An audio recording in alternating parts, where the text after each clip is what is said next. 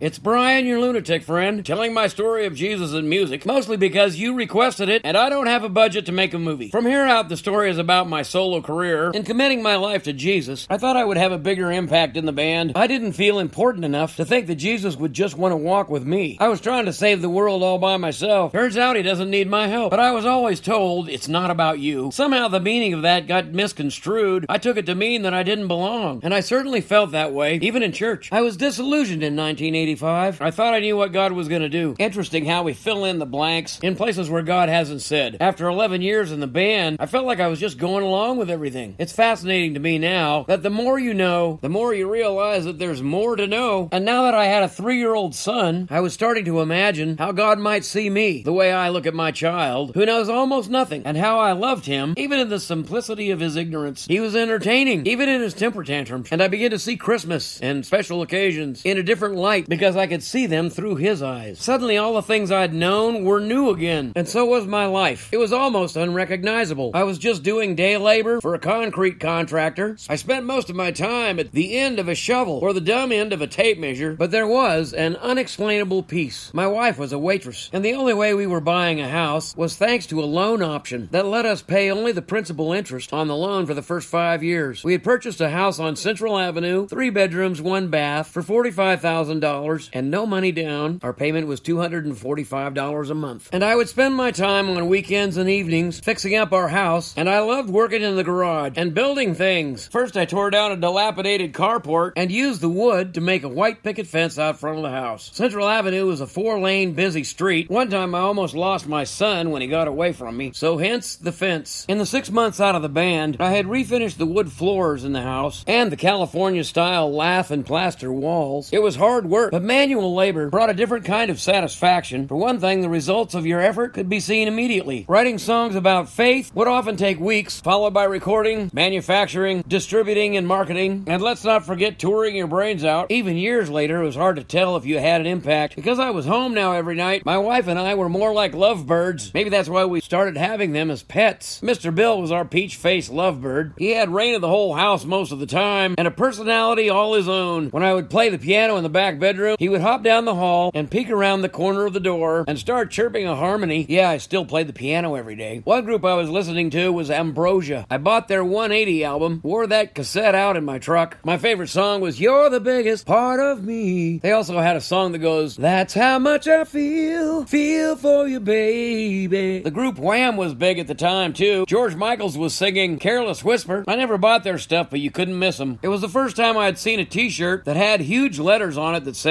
Choose Life. There was a lot of variety on the radio back in the 80s. Stray Cats was singing rockabilly. We're gonna rock this town. And their stage presence was energetic and outrageous. I'd only seen them on MTV. They were all sporting pompadours. That hairstyle looks like you've got a carport over your nose. And I liked the look and the energy. I even tried a pompadour for a while, but even in the mid 80s, things were changing fast. We had a waterbed and an answering machine next to the land phone in the hallway, where we spent ridiculous amounts of time creating cute messages for our answering machine. Hello, hello, hello. You've reached the Duncan residence, and we're not here right now, but you can leave a message at the beep. We also had a wall phone in the kitchen where I was standing when I got the phone call from a church up the street. They knew who I was, and they asked me if I would come sing for their youth group. I was kind of surprised. I'm 32 years old, I told them. I couldn't imagine that young people would want to hear my songs. We can pay you $750, the guy says, and suddenly I found my youth. I had played my old band songs for so long, I could do them in my sleep, and I still had a lot of equipment in my garage that included a clavinet, an 88 key Fender Rhodes, and a CP70 Yamaha Electric Grand, weighed about 800 pounds. You had to take it apart in two pieces and carry it in flight cases. I also had two Yamaha speaker cabinets, each with 15 inch speakers and a 12 inch horn, both with 200 watt power amps in the bottom. I had a six channel mixer, an SM58 microphone, and a boom stand to hold it on. All of it packed away in a corner of the garage gathering dust. And I would take the CP70 and my little PA system up the street in my little Toyota pickup truck to a church and set it up in the auditorium and play for 300 kids. I played Valerie and Isabel. It seemed like close to the front. I did a song off of the Hearts of Fire project called You Can Make It, and I was starting to feel like I might be singing to myself. And the biggest surprise is these junior high and high school kids liked it. And one gig for $750, we could pay the rent and buy food. After that, I set up my equipment in half of the garage, turned it into a little rehearsal studio studio that I would call the Cosmic Donut. I would rehearse songs that I could play by myself with a little DMX drum machine, and with a PA system like mine, I could at least blow the doors off of a small church. And now I was thinking, man, if I could just play a few of these gigs a year, we would be living large. But I knew I wasn't my own booking agent. I don't know how to wheel and deal. Like I said before, I don't really enjoy business. So that same month, I approached Ray Ware, who had booked the last 10 concerts for the Sweet Comfort Band. He also managed Randy Stonehill. So I went to him and asked if maybe he could find a few local gigs for me to play now and then. And he says to me, Are you kidding? I could get you a record contract in the next month. Until then, I hadn't even thought of it. Yeah, I'm kind of slow. The next week, he went to Light Records and said, I have an artist that has sold 70,000 records under another name. Would you be interested? And I don't think it was another two weeks before I had signed a record deal with Light Records and a management contract with Ray Ware. The contract was for three albums, and it came with a $5,000 signing bonus. I was dumbfounded at first, but that euphoria lasted about a week. Standing behind a keyboard in my garage, I realized I wasn't sure how to do a record by myself. I was going to have to write some new songs and get a better attitude about the future. They say when God closes one door, he opens another, and then they usually add, but it's hell in the hallway. But then time goes a lot slower when you don't know where you're going. But a new door just opened, and I hadn't even tried to jimmy a window.